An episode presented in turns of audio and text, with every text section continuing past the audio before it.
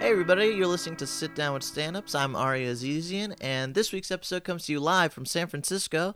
And it's such an honor to speak with my guest this week. He's a five-time Emmy nominee. He's been on Letterman, and he's in a great new comedy documentary called Three Still Standing, which will be premiering next week, April 29th through the 30th at the Toronto Hot Docs Film Festival.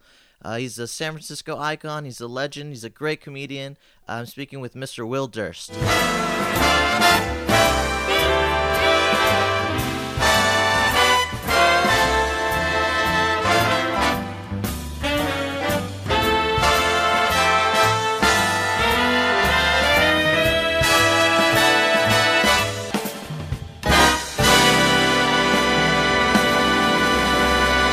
So you're from Milwaukee originally? Uh, the Milwaukee area, New Berlin, Muskego, Estales, Waukesha, and Yeah. then I went to University of Wisconsin, Milwaukee. Uh, graduated from Waukesha South, the same high school that Frank Caliendo graduated Oh, really? from. Yeah. Wow. So I'm not even the most famous comedian from my high school, which pisses me off. Were you guys around the same time? No, No. 20 years. 20 years, okay. I was class of 70, he was class of 90. Yeah. And did you start stand up there out in Milwaukee? I did. I always wanted to be a comic. I had watched all the late night shows. Yeah. and went, "Oh, that's cool." And then uh, I saw this show. Uh, they used to have A little a, bit closer. a syndicated program called Playboy After Dark, Oh, yeah. and it was hosted by Hugh Hefner.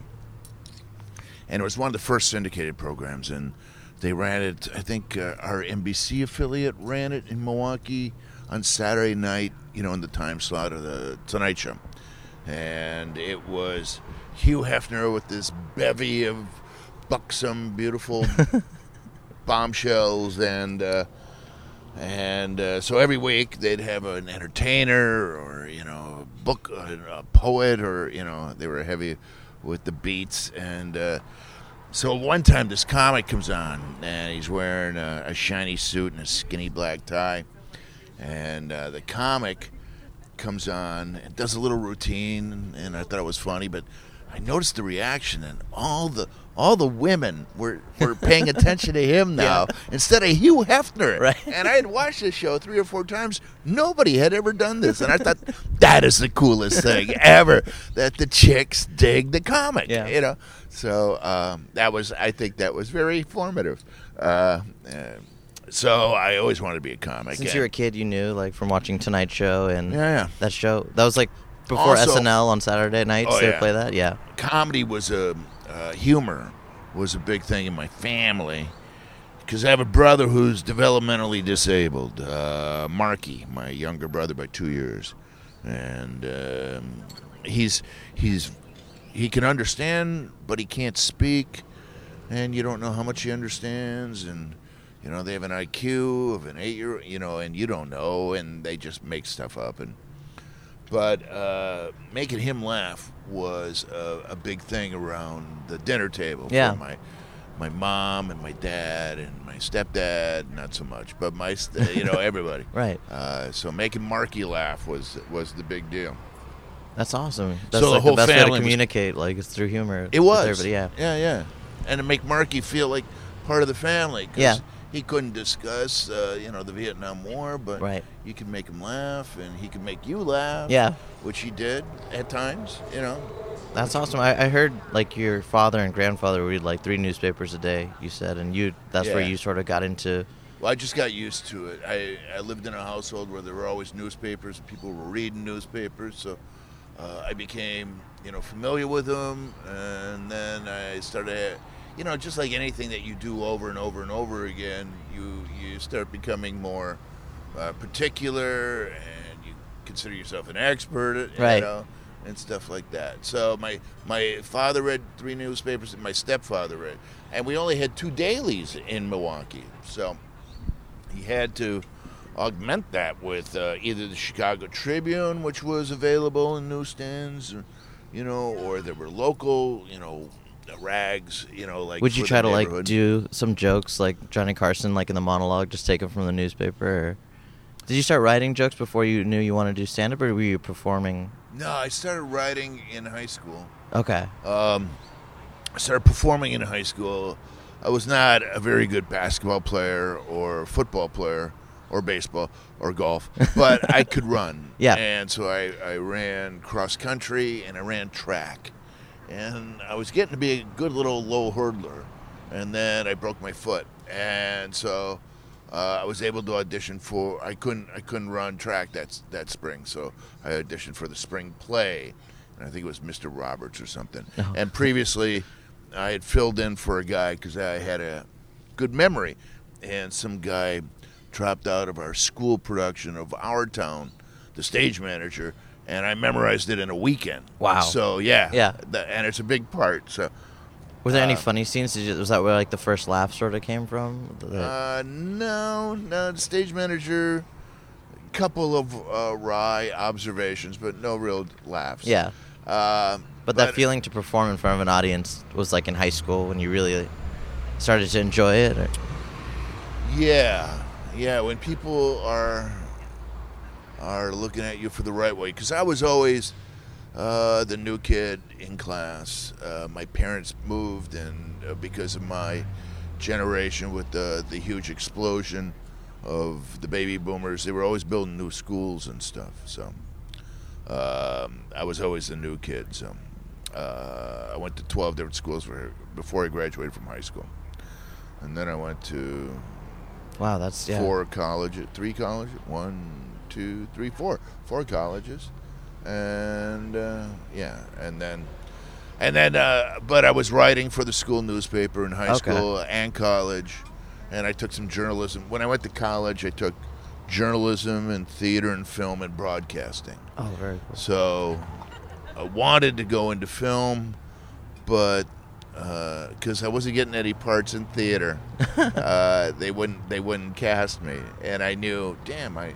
Um, I got in, got into a play with uh, Willem Dafoe. Do you know him? Yeah. He's an actor. Oh my gosh. Yeah, yeah. He he went to my same college, U- University of Wisconsin Milwaukee. So- Wow. So, I was in a play with Willem Dafoe.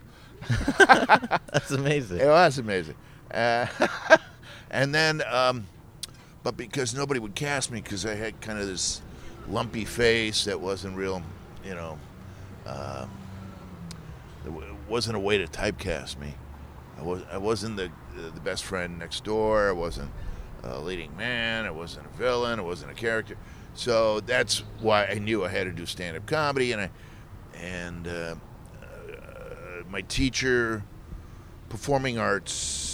Uh, Herb Felsenfeld was the professor's name, and he signed everybody in the class. Uh, the fact that we had to do uh, a performance piece, just a performance piece, and I chose stand-up comedy. So Oh, cool. I cobbled together all the funny parts from my columns that I had written. Yeah. and I stole some jokes from Woody Allen, and I just took some funny things that happened in my family, and I said, and I had seven minutes and I memorized it, which, of course, as you know, That's is the very hardest easy. Oh, part. No, no, it's the hardest thought- part 'cause you had the weekend Well, I, of the I play. can memorize, but memorizing The- is the you know, punchlines especially and- that seven minutes. Yeah. You know, where am I going with the next one? You know, uh, so uh, I bought a case of beer and I brought it into class. We used to have these triangular stamped tin ashtrays that were all over the university, and they were disposable. and And I brought like five of them from the student union into the classroom, and I closed all the windows. You, like, and made it a club. dark. Yeah. I made a comedy club. I let them smoke and drink, and they loved that part. Yeah. You know? and I sold the beer for 50 cents a piece. So I actually made like $2.40 in Wow. my first gig ever. amazing. I know. I know. Um, and then um, I had seven minutes. And there was a local open mic. This was 1974. And uh, my first gig in a real club was on November 4th, 1974, at Comedy Club, a place called the Rusty Nail. The rest- okay. And so I showed up because I had heard about it, you know, because how you, you know, you kind of circle something that you're approaching, Right. And, and you learn. and, Well, I'm not ready, you know. like you get a little closer, and oh, okay, oh, that's where it is. Yeah. Oh, okay, okay, well, I'll come back next week, and then I know where it is now, and, and that's what I did. You I kept going watching other people perform. No. and- Oh, you just I went waited in. until it was Went in. ready. Yeah. Where do I sign up? I don't know how I had the balls to do that. Where do I sign up? But that Thinking first one you did in class with the you turned into a comic club that go really well. the kids were smoking and drinking in class. Yeah. You know, they were laughing. They they weren't expecting comedy. I I had some actual jokes there because of Woody Allen. Thank Right. God. You know? um, The moose joke. the moose came in second. Very nibbish. uh, yeah. So so the uh, first time you went to the nail or the Rusty Nail. Rusty Nail. Right, right. And, I, and because I had some stage time, I'd been in plays and stuff. I was familiar with. Uh, I wasn't nervous. I was the third best out of Wow. out of about, like eleven guys who went up that night. That's so cool. And it was very interesting because the Rusty Nail uh, was close to uh, a college called the Milwaukee School of Engineering (MSOE), E. and they had adopted the place as kind of like their hangout. You know, all these kids from MSOE E who were kind of engineering nerds. You know, Yeah. I mean, before there were computer nerds, there were engineering nerds. Right. And so they adopted the place, and they had foosball tables and um, pinball machines, and it was Monday night football. It was because it was always Monday night, so they had to churn off Monday night football, Oh, and they had to churn off the foosball tables. Yeah. And the pin- so, and uh, the guy- the kids from MSOE E thought this was their turf, and they objected to having their turf sullied by the. So they would stay, and they would try to sabotage your act by yelling out the punchlines because they were there every week, Right. the same crew. So I learned how to arrive at the punchline on a circuitous route. You know, never the same setup, and I think that helped a lot. It was an unusual kind of spice to throw into the exactly. the Yeah. mortar that I was being pestled in, or the pestle that I was mortared in. No, I totally know that feeling. There's like like a sports bar in LA that has a Monday night open mic, and the TVs are just going with football. I'm like, I can't compete. There's no way I can get No. these guys' attention. No, that's that's wrong. yeah. You can learn lo- wrong shit on the road. You can learn bad stuff on the road. You always have to shoot, throw the ball like the the, the audience is a wide receiver. You know, throw it so that they have to run to catch it. You can't do all button hooks where Right. you're just standing there and you just keep nailing because they got nowhere to go Exactly. after that. I thought You I know? read some football jokes that didn't do anything. well, that's not quite what I mean. But, Yeah. uh, yeah. Uh, so you gotta you gotta always give the audience the benefit of the doubt and make them stretch, yeah. Yeah. Absolutely. Uh, run for the joke, run for the joke. And then, how many years uh, did you perform there before you? Did you move Oh, in to San Milwaukee? Francisco first? Yeah. Or? I was there for about five years, almost five years to the day. 'cause, Wow.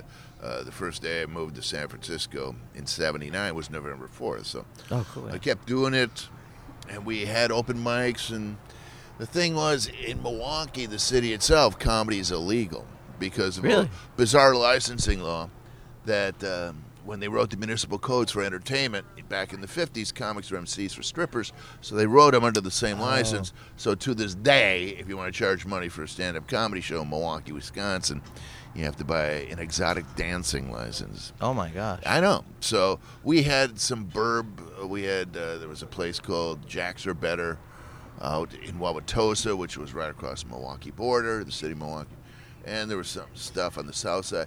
But it would run for eight months and then die, and then pop up somewhere else. You know.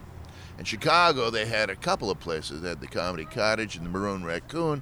But as soon as they found out I was from Milwaukee, they would put me on first or last, you know, as cannon fodder, you know Yeah. because they would reserve prime time for their local boys, which is Oh, only yeah. fair and right and true and just. Yeah. You know, but uh, I wasn't getting any good stage time. You know, I was just getting. Uh, come on, you guys. these these jokes are funny. I've tried them before, and they actually listen. If you li- look for the joke, it'll be there. Uh, so, and then you it came was to frustrating. San Francisco, and and then I came to San Francisco. that was like ni- mid '70s or late '70s. Well, Seventy-nine. '79. I uh, there were three places where you could earn your living at stand-up comedy, and they were Chicago, Boston, and San Francisco. Not New York or L.A. Wow. Because as you know, everybody's willing to do it for free for exposure. Oh, that's right. Yeah. Yeah. the whole comedy strike with the store and Right, right. Yeah, so Yeah. that's so cool. So over here, there's Punchline and Cobb's and At the time, there was uh, Holy City Zoo. the Holy City Zoo. The other cafe was just starting to have uh, stand-up comedy. I think two nights a week. There was the intersection, the mustard seed, a bunch of places, uh, and the punchline, of course, which had been the dressing room for the old Waldorf when Jeffrey Pollock owned it, and then John Fox, the the producer, not John Fox, the comedian. so they're they're always differentiated with John Fox, the producer. uh, he kind of wangled his way into the San Francisco comedy competition, and the second and third year he had the finals in what is now the Punchline, and Oh, turned okay. it into a comedy club. Oh wow. Yeah. So that's how the Punchline became the comedy club.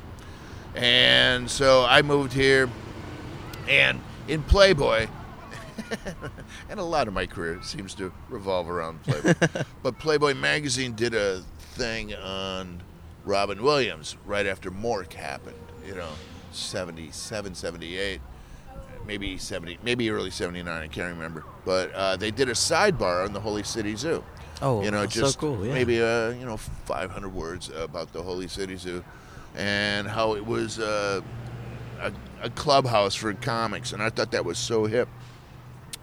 So the first time I came to San Francisco, I, I uh, did the open mic at the Punchline, and then the guy saw me who ran the open mic at the Holy City Zoo. So I went there, and he said, "Oh, "Yeah, I'll put you on." I saw you, you're pretty good, and um, I had to follow Robin Williams. Oh, my who- God. Yeah, who followed my, excuse me, who followed Michael Pritchard, which would have been hard enough for me to follow. but- Michael Richard. Pritchard, Michael Pritchard. Pritchard Okay.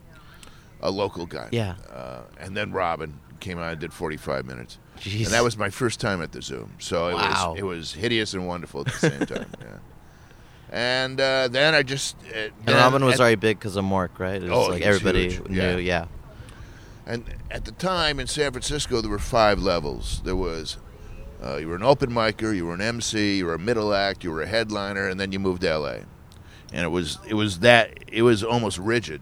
And um, I didn't move to LA. I never moved to LA. I did I did LA for three months at a time, a couple of times, because I had plays down there. But I never moved to LA because I was able to catch the wave, uh, the crest of the comedy wave, you know, which started in 83, 84 when, because cable had discovered comedy, how cheap it was to produce. Right. And ca- HBO and all those things. yeah, came around. HBO on location, and then Evening at the Improv a little later, and then A and E became the comedy and, and uh, Hitler Channel, and they were doing. It was either one or the other. It was either World War II or they had comedy. At one time, co- uh, Evening at the Improv was on three times a day, four times a day on A and E, and they had Caroline's Comedy Hour, and all these clubs started spinning up in uh, America, and you can tell that cable created the comedy boom because the last two cities in America to get a comedy club were the last two cities to get cable television. That Oh, was wow. Cincinnati and Milwaukee. That's amazing. Yeah, and I, I was, it was just a very special time. And we comics, who had started out, you know, right around 80, there was no money in it until like 83, so 84. The, uh, 84, there was 40 stand-up comedy clubs, full-time clubs in America, and I think eight of them were in the Bay Area. Oh my in gosh, 84. yeah. And then in, ni- in 1994, there were 440 Wow. full-time comedy That was when clubs the in America. boom like Yeah. happened, the Yeah. where everybody started doing Yeah, opening up clubs and yeah, yeah, that's so cool. And- yeah. The, all these disco owners who had the, you know, they had the mirrored ball, Right. and then they tried the mechanical ball because the country western thing happened Yeah. with uh, uh, the John Travolta mo- urban cowboy. I think Bill Maher said like it was like discos and then turned into strip clubs, comedy clubs, and then eventually a Starbucks like would pop up. but uh, that's so amazing. So you were there for the height. I was just wondering. You brought up like Robin Williams and the Holy City Zoo. I was just wondering what was that like because I know Larry Bubbles Brown was there and Johnny Steele were there and just like all my favorite like comedians from the Bay Area at that that one Yeah. time everybody was there It like w- Dana it- Carvey and Uh, Dana had left by 83, 84. Uh, he he had gone down to L.A. would you guys just walk from Holy City Zoo to Punchline and just like Well, we we'd always end up at the zoo. Yeah. You know, even when there was Tommy T's in San Leandro, Right. and Tommy T's in Concord, and uh, there was a punchline in, in downtown, and then a punchline in Walnut Creek, and then there was a Foo Bars in Pleasant Hill, and there was uh, the Country Store, which became Rooster T Feathers in Sunnyvale, And there was a comedy club in Napa for a while, and another one in Corte Madera. And, and these are full time clubs. Yeah. You know, I'm not talking about the one nighters. And then, of course, Sacramento had a punchline and a laughs unlimited. That's amazing. So you're like young, you're like 20, 30, and then you can make a full living just right here in San Francisco yeah, you doing could, stand up. Yeah, you could book. In September, I would book half of the following year because they always book their whole year in September. The following year, so I would book the punchline three or four times. Wow. You know, punchline Walnut Creek three or four times. Cobb's three or four times. Cobb's started in '83, I think. And yeah, you, That's so, so, cool. That it's you could have 26 weeks. Boom, you know, and never really have to leave. Really, never there. leave. No. Oh, that's like the dream. I feel like. Uh, how come you didn't want to go to LA? Was there reasons? Or Because I was uh, into the political material thing. yeah, And in LA, everybody was always doing their best seven minutes. And you would see the same guys do because Oh, they want to get on like Carson or Letterman or something like Yeah. that. Yeah, Well, it makes sense, you know?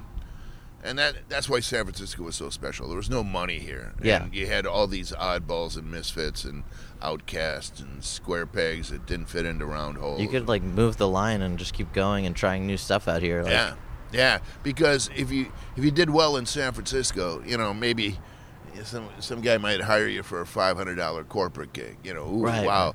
But if you did well in L.A., some guy in the audience might give you thirteen weeks at five grand a week. So the money was totally different. Yeah. So. um people in San Francisco were a lot more uh, supportive, and they would tell each other where gigs were. Yeah. and and you know, and just like less sort of not Well, y- competition, but like greed, I guess. For not greed, uh, less, uh, less pressure. Less shall we pressure, say. yeah.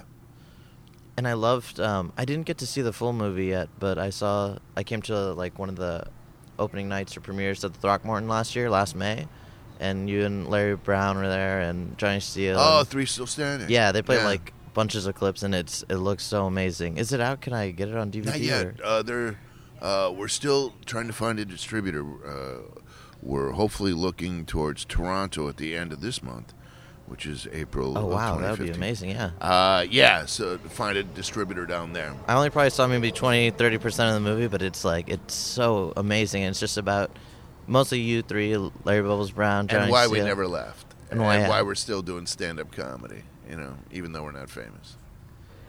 and that's it's an amazing story. I think it's they they just sort of followed you guys for like a year or For three years. three years. Yeah, well, two two full years, and then it's been a year since they uh, since that. So yeah, it's been a three year process. Yeah. And you and Larry Brown and Johnny Steele, you guys kind of all came together. You guys have been working. Yeah, For a yeah, long time we're- together. We're all part of the. si- Johnny's a little later. I think I was here first, and then Bubble started in '81, and Johnny started in '83. Yeah, it's amazing. Yeah. And I read on your site you did 800 TV appearances with like Letterman at and least, at That's least. so cool. I, I had a couple of TV shows. how many Letterman Uh, spots only did you- Letterman once. once? Yeah. Was it on his NBC show or? Yes, it was. Oh, that's the best. That's Yeah. amazing. Yeah. And you did like HBO and Showtime. And Yes, yes. Wow. I've clawed my way to the middle. Um, yeah. Uh, a bun- I always seem to piss off the very successful uh, people and then get really cozy with uh, people who decide to get out of the industry. It's odd. Well, I love like you do like, I mean, I get your emails every week, and you do like social commentary and satire, and I think you're brilliant at it. And I was wondering when you go on tour, like, uh, do do you uh, does it translate like internet like?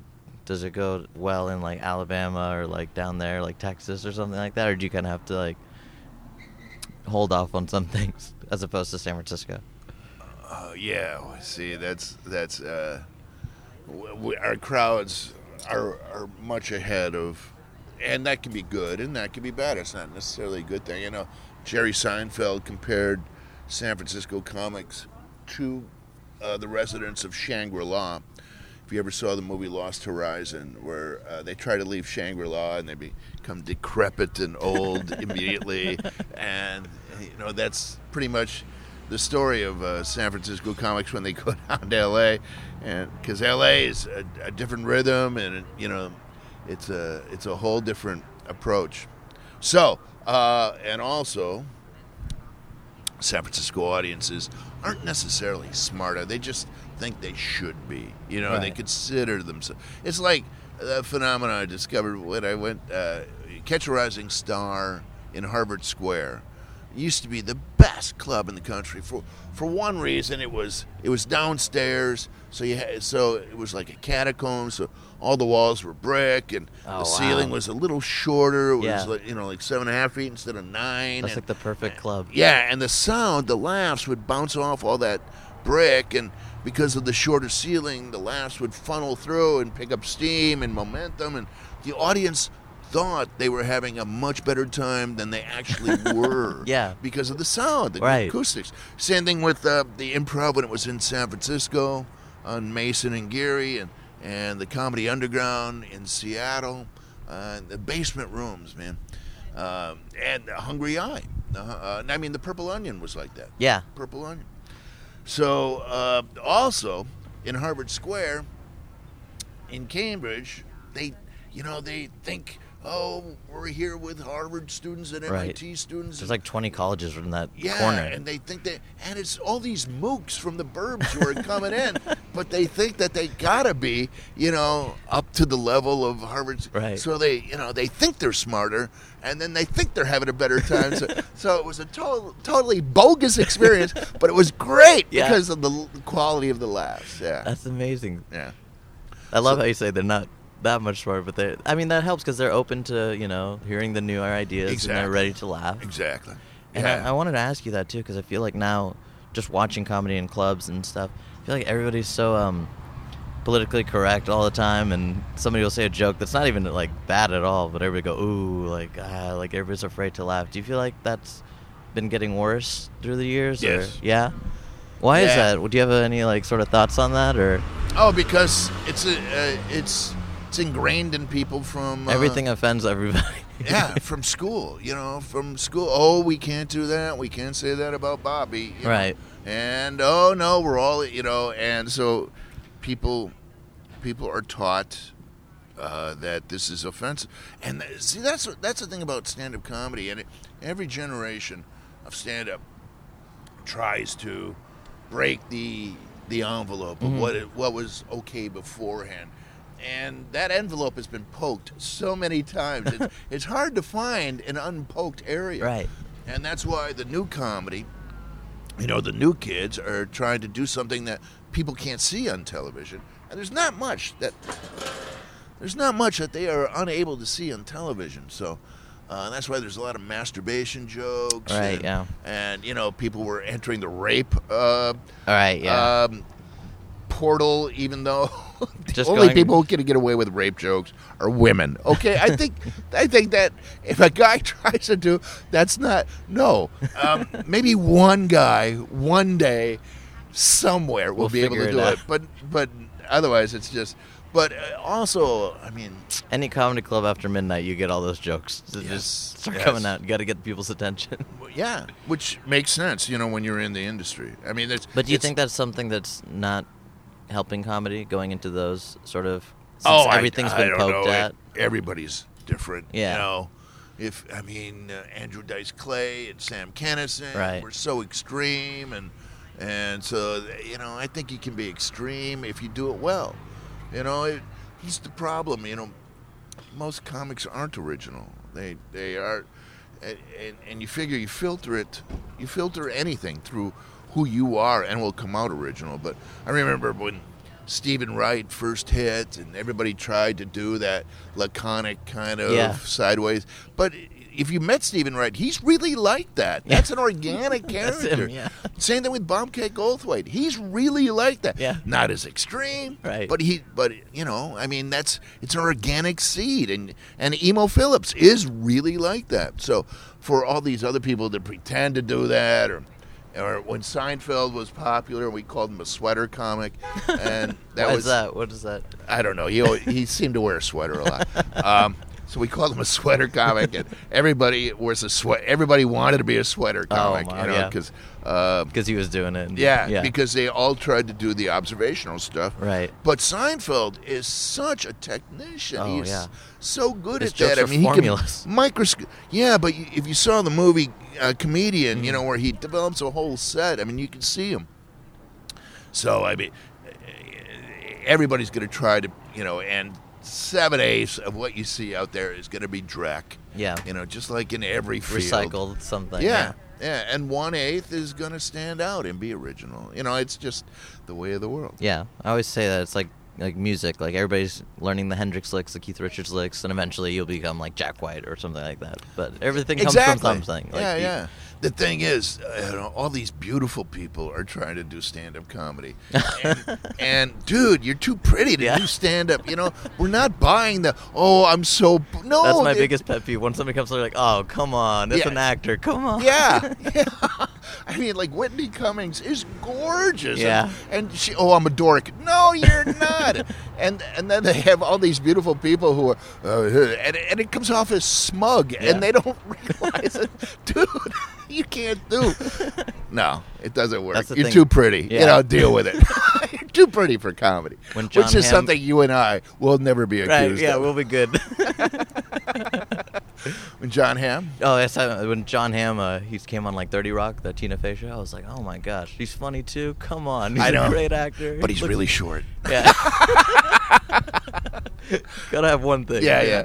I just want to ask you real quick. Um, I love all your albums, and um, you always have new stuff coming in. And uh, well, I was wondering what your writing process was like, especially since you do more topical jokes. And I'm so lazy. Uh, I get to ask this all the time, and I'm embarrassed. But uh, I have deadlines, so I have to come up with these commentaries every week.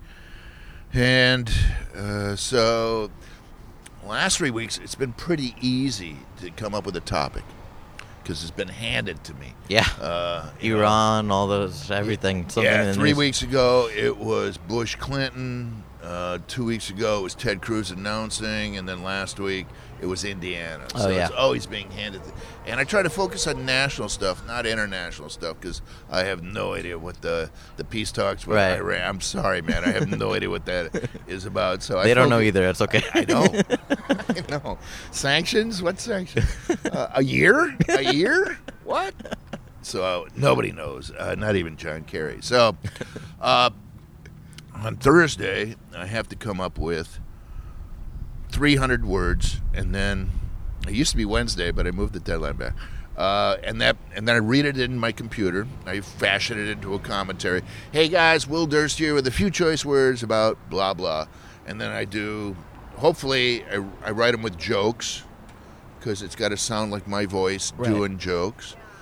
And then I do different tags at the end. So uh, for Radio Parallax, I'm Will Durst. For Howie's Freaky Fat Friday, I'm Will Durst. So I do that 12 times and I send them out to 12 different stations. But then I have a kernel for the column. So uh, after I strip out all the the radio stuff, uh, it, I end up with about 250 words, and uh, that's the the seed for my column that I'm going to write most of the time. And the column has to be 550 to 600 words, and then it's two different voices: the commentary and uh, the column. Uh, but then I, I on Friday I write the column, send that out to the syndicator. It's syndicated by something called Kegel Cartoons, and that goes out to um, a bunch of newspapers. And I don't know how many print them, maybe thirty a week. Here's what amazes me: you, you're writing all this and you're sending them out, and I spend you know like hours writing, and I never actually know what's funny until like I I think something is hilarious. And I'll take it to the club, like oh no, not at all. How But long you been doing it? Just two years, Okay. nothing at all. But I was Okay. gonna say, when was it for you when you? I've just- been doing this for forty-one years. yeah. Uh, you get a handle on it, and that's Is there a moment where you just you write something you're like, oh yeah, that'll that's gonna work? Like you just know, like yeah. I have a joke, and I can't remember what it is, but I love it. 'cause that must be a great feeling. and the audience, uh, and I, I don't care. I'm gonna make them love it. And what is it? Is it uh, is it uh, Ted Cruz? Is it George Bush? Oh, it's George Bush. I- It's Jeb Bush. Jeb Bush. Uh, Uh, Jeb Bush, uh, going to be the third Bush. Not going to happen. I doubt if America would elect a third Roosevelt. And the Republicans keep saying, "Oh yeah, but you know Hillary Clinton's a she's a sequel to." Well, there's a difference between a third Bush and a first woman. Um, the only woman that Republicans uh, would would ever consider is Barbara Bush, and not as a candidate, but as a production facility. I love production facility. I think that's, and the audience isn't quite sure yet. And I think I'm gonna, I, I think in like four or five months, I'm gonna have the rhythm. And Yeah. I'm gonna know how to approach it, and I might change the ramp to Just get that there. word production facility. Production facility is hysterical. I agree. Yeah. That's such a great joke. yeah. Thank- well, we'll see. yeah. We'll see. I've, I- I've only tried it a couple, twice. I've only tried it twice, and I haven't known quite how to get to it. But uh, that's what this week at the punchline is about. So I have to do. I have to stop focusing on the two one-man shows, uh, Wow, which yeah. are Boomer Raging and the new one, Durst Case Scenario, which I'm not even quite sure what it is as a show. And now I have to focus on my stand-up this week.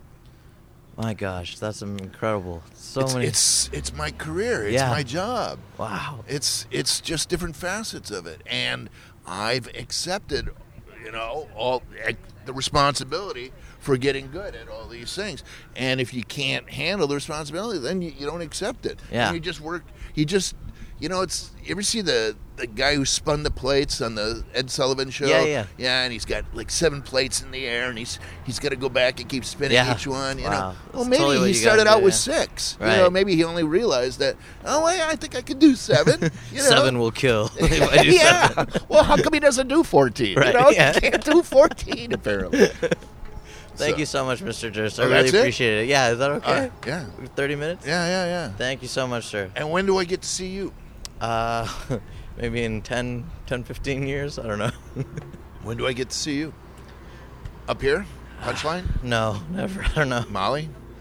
Uh, I might do brainwash maybe, but we'll see. This week? No, I'm going back tomorrow to LA. Unfortunately, How do you get to come back here? uh, I, I went to school here, so then I just come and visit my friends, like and You stay crash with your them. friends? Yeah, Cool, cool. and I, I try to do something when I come up here, but Where'd you go? State? to no, I went right here, USF, just USF? up the street. Yeah, and In what?